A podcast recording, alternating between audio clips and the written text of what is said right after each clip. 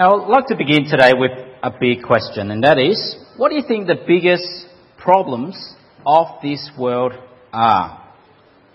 Well, there are all sorts of lists around claiming that these are the biggest problems of the world, and one particular list has these. Firstly, overpopulation. Overpopulation. We, we consume more than we can produce. Apparently, uh, China purchased 5% of the land in Ukraine because they, they don't have enough land to produce enough for them to consume. Another big problem of the world is the extin- extinction of animals, of species. The Sumatran tiger, that's an endangered species, only about 100 in the wild, 500 in reserves. But what about this problem? We're running out of oil and gas. Eventually, it will all be used up. You think about it, and I'm thinking, what will I do with my Toyota Corolla once petrol runs out? Well, what about this? Education, world education. Not everyone has access to education. That's a big problem. Or a meteorite impact. Some fear, something happening like in the movie Deep Impact or Armageddon. Some people worry about, worry about that. What about this? The global economic collapse that economies all around the world will just collapse. Or climate change. It's always big in, in the media uh, but we do experience, you know, summer appears to be getting warmer in Melbourne. Terrorism, weapons of mass destruction, uh, the things that some nations have and possess, and Syria, for example, whatever they hold in their possessions is worrying. And of course, the other big one is poverty. Not everyone has clean water, not everyone has enough food. And so you look at this list, you look at all those pictures, and the big problems of the world, they, they appear so overwhelming. It's almost crippling just to look at them. What can we do? What can you do? What can we do as individuals? I mean, we can try to do our part, can't we? You know, I might try to drive less. I rode to church today. Drive less, use less petrol so that there will be more petrol for others. Or I, I might, you know, that population idea, I'll stop having kids, guys. So don't worry about a fourth twin coming along. We're stopped. I'm going to support that problem, okay? No more kids. Or maybe recycling. Or maybe do the responsible thing like sponsor a child, helping those in need. But, but then again, if you think about it, these big, massive world problems, I'm just one person. What can I do? The problem is just too big. In fact, the Prime Minister of England, David Cameron, he offered, in this article, he offered one million pounds to anyone who can solve the biggest problem of the world. And your task is to firstly work out what that biggest problem is and then solve it. Now, now this might sound a bit cheeky, but I actually think I know what the biggest problem of this world is. And it's in fact none of these. None of them at all. Now that, that's not to deny that those are big problems. They are massive problems. And we as citizens of this world have a responsibility to do what we can to protect this world, to care for those in need. So they are big problems. But, but what I think the biggest problem of the world is, not these. I don't think I'll win the one million pounds for this answer anyway. But I think the biggest problem of this world is God. Is God. Now let me explain why. I'm not, I'm, I don't mean here that God is some big and unpredictable terrorist who will come. That's not what I mean. What I mean by this is, if God is in fact true, if God is your creator, He owns you.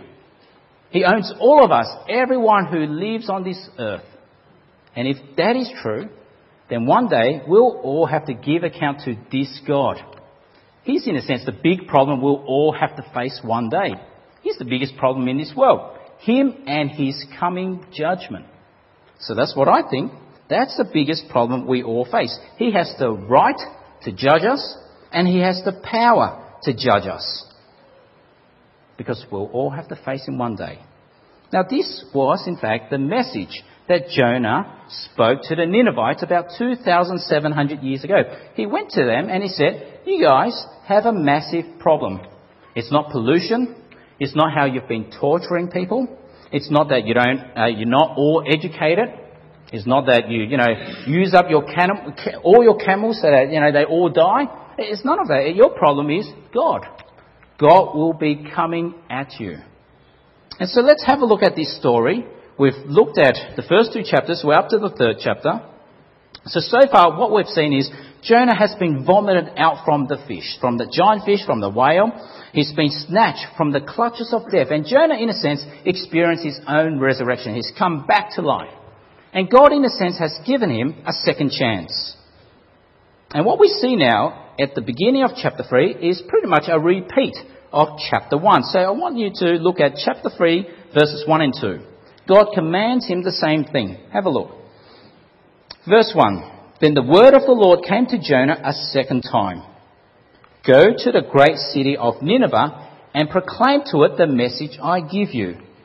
Now, this time Jonah obeys. He, he, he, didn't bother running away anymore. He knew if God could send a storm, if God could send this massive whale to swallow him, there was no way to escape from God. And so this time he obeys. And we're told in verse 3, have a look. Nineveh was a very large city. It took three days to go through it. Now, it literally reads here Nineveh was a great city to God. That is, in God's eyes, that city was important.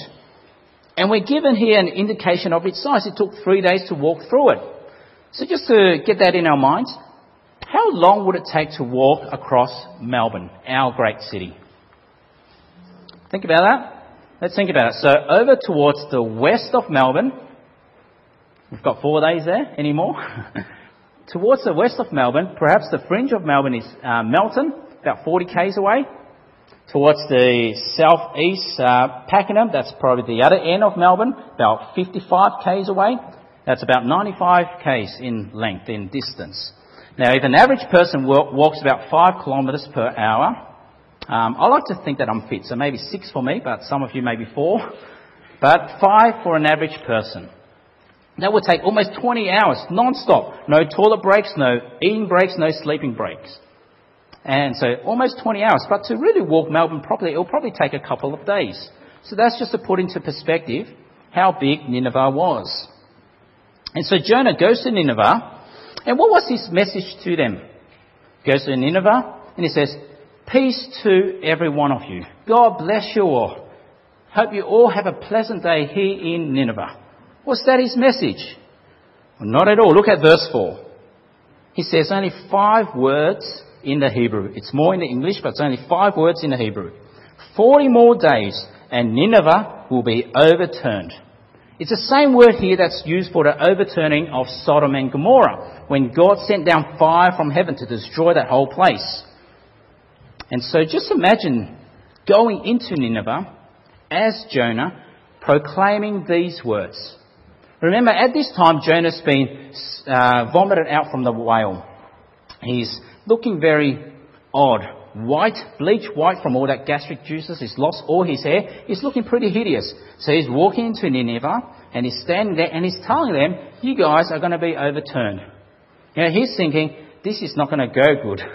it's not going to go well. Uh, uh, for example, uh, Jeremiah the prophet, he spoke against his own people. And what his own people did was they imprisoned him, they beat him, and they threw him down a well. And so Jonah's going into Nineveh and he's thinking, God, you're going to get me killed here. I look hideous, and this is what you want me to say? Now just imagine what the Ninevites would be thinking, hearing this Jonah proclaiming from the street corner. Now they're looking at this funny looking guy. Now he's white, without any hair, and he's strange. And he's there proclaiming, will be overturned. remember, the Ninevites, the Assyrians, they were a ruthless bunch of people. So they'll probably be thinking, hey, let's go get him and we'll kill him. We'll pull his arms apart. We'll gouge his eyes out. You see, the Ninevites, the Assyrians, they were known for their ruthlessness. They were known for their evilness. They, they were known to literally pull arms and limbs off their enemies. They were known to display the skulls of their enemies on the roadside just to show how mean and nasty they were. But yet we see here in verse 4, Jonah did what he was commanded. He went to Nineveh and he said, you guys have a massive problem. It's not climate change. It's not education. You guys have God as your problem. God is against you. Your wickedness has come up to God, and God is against you. And He will come in judgment. Now, how do you expect the Ninevites to respond? Well, if they were as ruthless as they claim to be, and as we we know from history, you expect them to kill him. But what did they do? Have a look at verse 5. To everyone's shock and surprise, the Ninevites believed God. And they declared a fast. And all of them, from the greatest to the least, put on sackcloth. They believed in God. Those five words from Jonah was enough for them to trust God. To know that this is for real. This is serious. God is against us. And so they fasted and they wore sackcloth. Sackcloth's just cloth, really rough cloth made from goat, goat's hair. And, and, it's often what you see people wear at funerals in some cultures because it's, it's a sign of remorse and humility. And for them it was a sign of repentance. But what we also see here was it was not just the citizens of Nineveh who responded, their king responded too. Look at verse 6 the king, the ruler of the land, he took off his royal robes, covered himself with sackcloth, and sat down in the dust. See, maybe this king of Nineveh, maybe this king heard about what this God of Israel did to Sodom and Gomorrah. Maybe this God heard what this God did to the Egyptians. And so he responded with remorse and repentance. And so now he issues a decree, 7 and 8, 7 to 9 in fact. By decree of the king and his nobles. Do not let any man or beast, herd or flock taste anything. Do not let them eat or drink. But let man and beast be covered with sackcloth. So just imagine that scene. Throughout Nineveh, you'll see cows wearing goat's hair.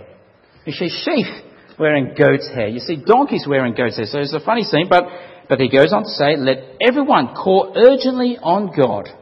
Let them give up their evil ways and their violence. And this king, in the hope of hopes, he says here, who knows? God may relent from his fierce anger so that we will not perish. This king recognized that this is for real. God is against us and this is a big problem. We are dead if we don't do anything about this. Now they've responded that way. Now what did God do? Well, God's message was of judgment. 40 days and you will be overturned. You'll be destroyed in 40 days. Did God go through with that? Well, look at the final verse, verse 10. When God saw what they did and how they turned from their evil ways, he had compassion and he did not bring upon them the destruction he had threatened. So just as the Ninevites, they turned from their evil ways, they repented, God, God turned from his destruction and he relented. But you've got to ask, why would God not go through with his judgment? They certainly deserved it. They were ruthless and evil. They deserved the judgment of God. But why did God not go through like what he did with Sodom and Gomorrah? We see, this is where we learn something about the character of God. You see, for God to, to tell of judgment was God, for God to extend mercy. You see, God works differently to those ancient gods. The many ancient gods, they were angry and capricious. So, so if you worship these gods, if you didn't offer your sacrifice, if you were not good to these gods, these gods would just strike you down. But that's not the God of the Bible. The God of Jonah, the God that we believe, is different to that. The God we believe is one who takes no pleasure in the destruction of the wicked. We look here in Ezekiel 33 verse 11. And we read this, As surely as I live, declares the sovereign Lord, I take no pleasure in the death of the wicked, but rather that they turn from their ways and live. Turn, turn from your evil ways. And that's why God sent Jonah in the first place. You know, to, to preach, to proclaim judgment, 40 days and you'll be overturned, was for God to extend mercy. Was for God to want them to turn so that they can be saved. It's just a bit like how I go about disciplining my three kids. They're not perfect kids, they do make mistakes, and I'll have to discipline them once in a while. But I'll always give them a warning. I'll warn them. Uh, I'll say to them, if you continue to disobey, you will be punished. And so I count to three. One, two, and two is always very long and drawn out. And if it gets to three, smack down. Whatever that means. but when I do get to 2, I am serious. I will punish you if you disobey, if you don't stop what you're doing. And I look at them with my fierce looking eyes into their eyes to scare them. You're still at 2, you still have time. Why is that? Well, because I want them to turn. I want to extend mercy. I do not want to punish them. And so for God to warn the Ninevites, to proclaim judgment is coming, was for God to extend mercy to them. So God was in a sense saying, Nineveh, one, two, 40 days. Respond, repent, or you'll die. If, it, if they don't, then three and it's smack down. So that's the story. They did respond. God did relent. Now, what are we to make of this story? Well, Nineveh today is no longer around. Jonah is no longer around today. But you see, something still remains the same. And that is the message of Jonah. The message of Jonah has not really changed. The biggest problem for the Ninevites has in fact become the biggest problem of this whole world. And that is God and his coming judgment. You see, Nineveh faced God and his coming judgment in 40 days, and this whole world today will face God one day. They are big problems education and poverty, and running out of oil and gas. They are big problems. But they are not the biggest problem because one day all of us, every living soul, will stand in the presence of God and He will stand in judgment over us. But now some of us, I suspect, might be thinking this. Wasn't that just the God of the Old Testament? I mean, the God of the Old Testament was angry, always judging. The God of the Old Testament was the one who sent floods. The God of the Old Testament was the one who fought in wars and battles. The God in the Old Testament was the one who sent plagues. But now we've got the God of the New Testament, the God of love and forgiveness. Jesus, He welcomed in the outcast. He healed the sick and the lame. He cared for those who were not cared for. You know, they the angry God of the Old Testament. That's no longer the God we proclaim, but we proclaim the God of the New Testament, the God of love and forgiveness and of care. Now, I wonder if some of us are thinking that. If that is what we're thinking, that is wrong. It's in fact a dangerous lie. You see, the God of the Old Testament is the same as the God of the New Testament. The God who judges in the Old Testament is the same who judges in the New Testament. And the God who saves in the Old Testament is the same God who saves in the New Testament. You see, the God who judges in the Old Testament will also judge in the New Testament. But what we see in the New Testament is the judgment hasn't gone smaller or less. It's actually worse than what it was in the Old Testament. You see, Nineveh, their judgment was that they will die in 40 days. What's the judgment of God in the New Testament? Well, there's this place that most often we hear from the lips of Jesus himself. This place called hell. A place of eternal, eternal torment. A place of separation from God. That's far worse than just dying, like the Ninevites. You see, and also the, the God who saves in the Old Testament is the God who also saves in the New Testament, but the salvation we see in the New Testament is far greater, far more gracious. You see, for Nineveh, their salvation was that they were allowed to continue to live. The salvation we see now in the New Testament is far greater than that. There's a place called heaven, where we are welcomed into the kingdom of God, where we are made His very own children, enjoying the inheritance of Christ. Same God same God doing judgment and salvation in old, and the same God doing salvation and judgment in the new. If anything, the judgment and salvation in the Old Testament is ratcheted up in the New Testament. It's intensified, it's amplified, and it's made more clearer for us. And so when we actually understand that, it's not a different God, same God acting. When we come to understand that it's not the Old Testament God versus the New Testament God, then we can come to understand why Jesus responded the way he did when he came to earth. He said, when the Pharisees and the teachers of the law in our first reading, when they came to Jesus, they wouldn't recognize who Jesus was. They demanded from Jesus a sign. Show us a sign that you are real. Where your power's from. Show us. And what did Jesus say? In Matthew 12, Jesus says this, the men of Nineveh will stand up at the judgment with this generation and condemn it For they repented at the preaching of Jonah, and now one greater than Jonah is here. You see, with the coming of Jesus is the coming of the messenger who is greater than Jonah. It's the coming of the prophet who is greater than Jonah. It's in fact the coming of God himself in the flesh. And he comes with a message that is greater than Jonah's as well. A message of judgment that is greater than what Jonah proclaimed. A message of salvation that is greater than what Jonah proclaimed. You see, all that, that the Ninevites heard was 40 days and you will be overturned. Five Hebrew words. And that was enough for them. They repented. They responded. But now Jesus has come in the new and he declares, the kingdom of heaven is near. Repent and believe the good news. And if you do, you're welcome into the rich glory of God, into heaven itself, and you'll belong to God as His own.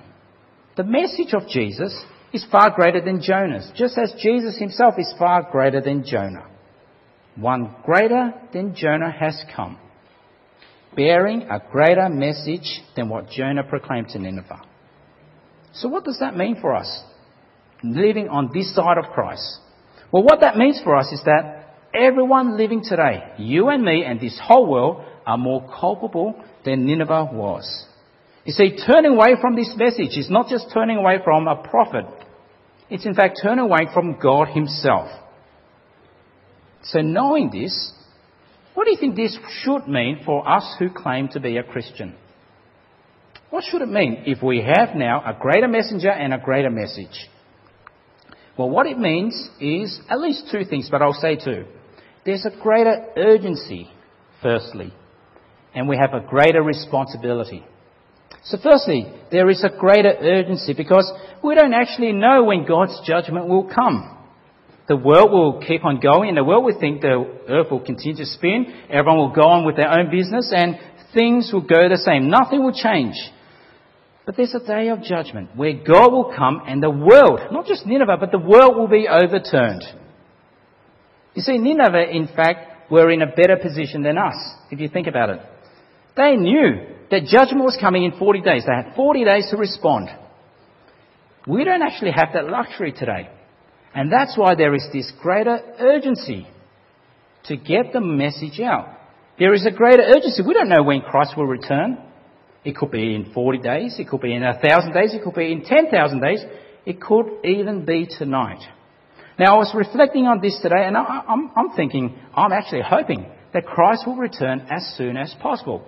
While my kids are still young, while they're still Christians, while they are not yet influenced in a big and bad way by this world. I want Christ to come before Esther knows about boys and boyfriends. but of course, Christ has not yet returned. We don't know when he will return, but he is patient with us.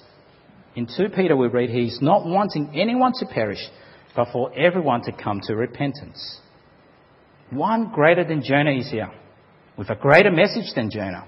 And so there is this greater urgency now for us today. And secondly, there's also a greater responsibility. You see, not only is the judgment of God far worse now than what Nineveh would have experienced, but, but think about the confidence that the Ninevites had in God relenting. Re- relenting. You, know, you see, they only hoped that God would turn, that God would forgive, that God would relent. And the king said, Who knows? Maybe God will relent. They only had hope. But how is it different for us now with the greater Jonah and the greater message? Well, we actually know today with full certainty. We can have that knowledge today. Complete confidence that God will indeed relent. God will forgive. We know for sure. Because God has poured His judgment on His very own Son, Jesus Christ. And that was for our sake. We now know with complete certainty that God will relent. Nineveh, they only hoped.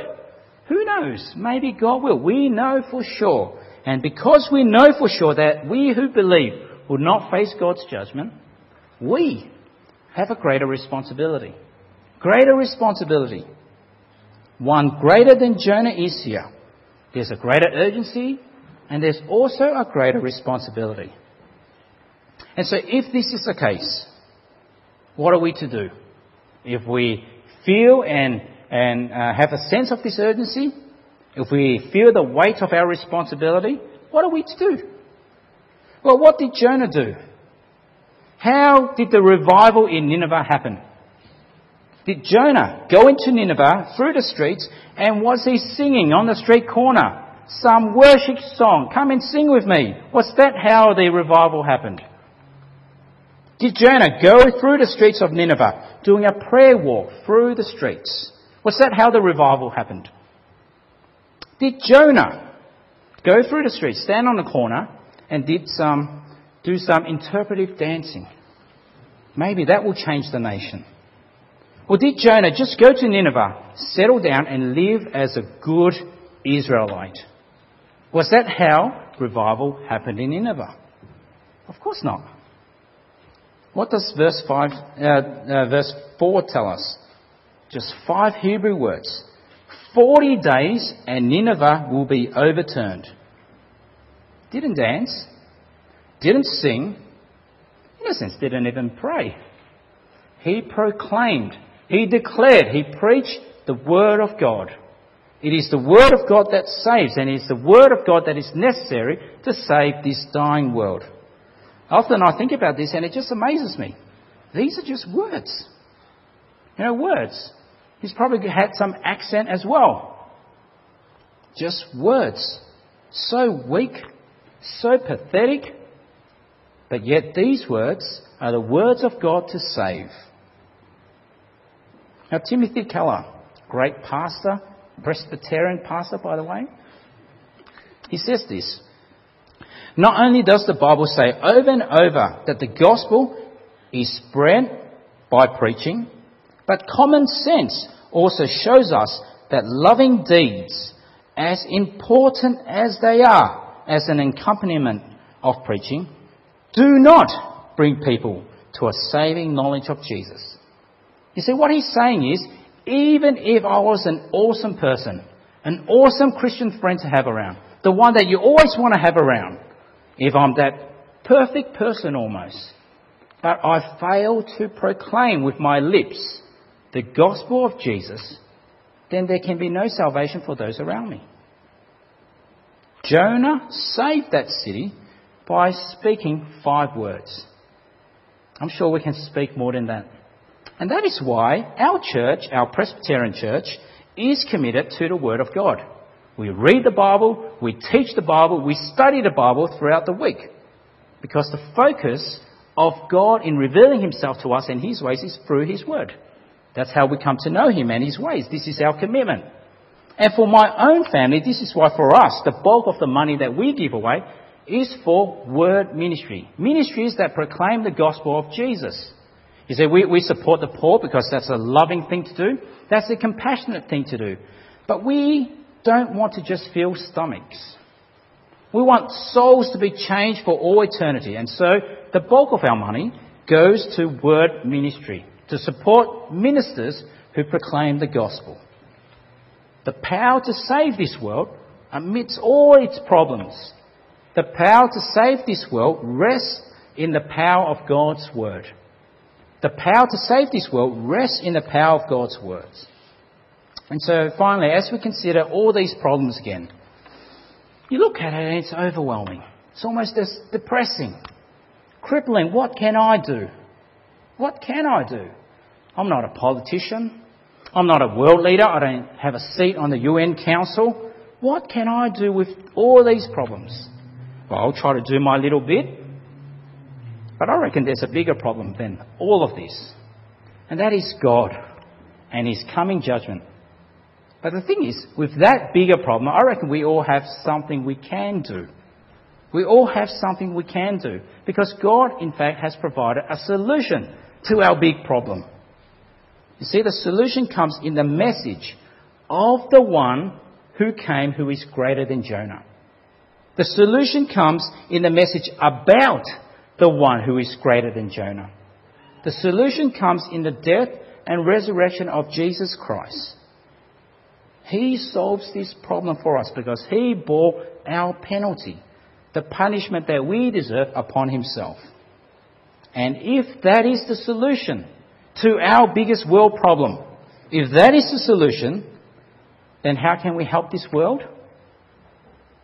Not dancing, not singing. We help this world by proclaiming, primarily and supremely proclaiming, declaring, preaching the Word of God. Preaching the power of God's Word, as weak as that sounds.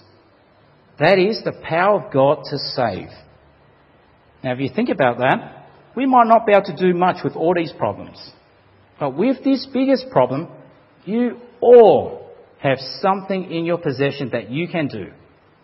And that is the power of God's Word. And so declare it boldly, proclaim it fearlessly, and preach it always. Let me pray. Gracious Heavenly Father, we thank you that you reveal your character to us in this story. That you are a God who takes no pleasure in the destruction of the wicked, but you desire the repentance of sinners. And we thank you for your mercy to us that you have not yet come because you want to see more to repent and to come to faith. And so help us to have a sense of the urgency and the responsibility that we bear.